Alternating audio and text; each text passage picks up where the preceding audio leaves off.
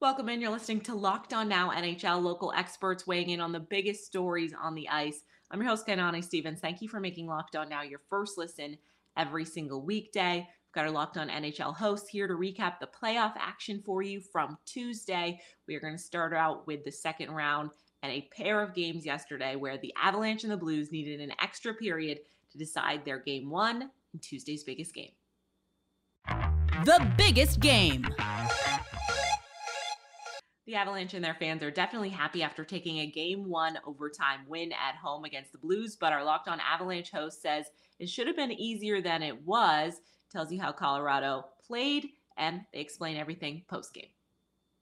So far, this postseason is mimicking last postseason, where the Avalanche have won five straight games this in this postseason. Last year it was six, and they all, we all know how that ended. We don't want to have a repeat of that. But as far as game one goes in round two against the St. Louis Blues, the Avalanche dominated in every facet of the game, but they needed overtime and an overtime winner by Josh Manson of all people to take this game three to two in overtime against the Blues. It was your perfect definition of puck luck versus statistical dominance. The Avalanche dominated the stats. Puck luck helped the Blues through the game. Binnington got hot at the end, but the unlikely hero, Josh Manson, winning it in overtime is exactly what the Avalanche needed to take game one. Yeah, a lot of people think this one could go the distance, and this is what makes hockey and playoff hockey amazing because as dominant as the Avalanche were, St. Louis was really never out of this game and just one bounce and we could be talking about one nothing series for the Blues. But it didn't go that way. The Avalanche start the series exactly how they needed to, getting a one to nothing lead in the series. And game two takes place same place in Ball Arena on Thursday.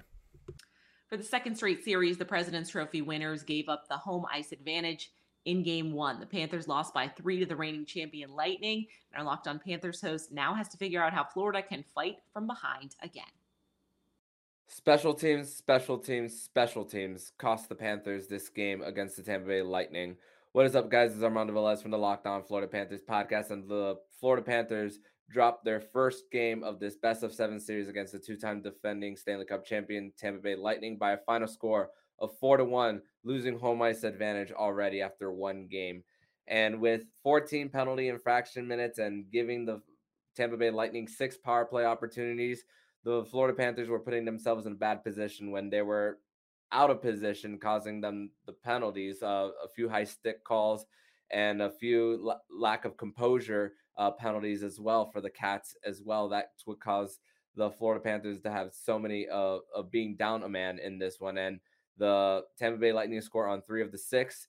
And that was the recurring theme last year when the Tampa Bay Lightning went 40% on the power play in their round one series the year before. So something's got to change. And the power play as well for the Panthers now 0 for 21 in the postseason, 0 for 3 tonight against the Tampa Bay Lightning. Something's got to change. And we got a lot to talk about as far as that because if this continues for the Florida Panthers where they're ha- having an 0 for on the man advantage, then they're not going to come out of this series um, against the two-time Stanley Cup champions. So listen to my recap of this four to one loss against the Tampa Bay Lightning. Make sure to join me and Jacob Winans on the Winans Wednesday edition of the Locked On Florida Panthers podcast.